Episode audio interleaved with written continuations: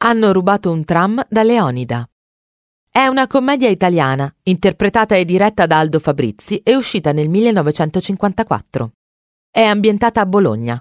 La cuoca Leontina, la spericolata ciclista che Fabrizi investe in Piazza Minghetti, lavora alla trattoria da Leonida.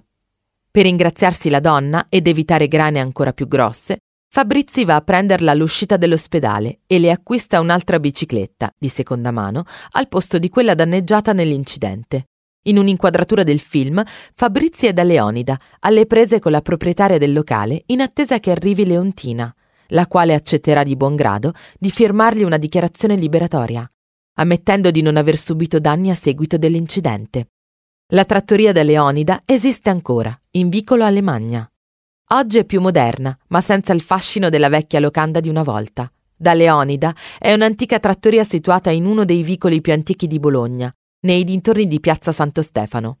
Secondo la tradizione, in questo luogo un oste tedesco, intorno al milleseicento, aprì una locanda dove gli studenti tedeschi, venuti a Bologna per frequentare i corsi dell'università, si potessero riunire per ritrovare l'atmosfera del loro paese d'origine.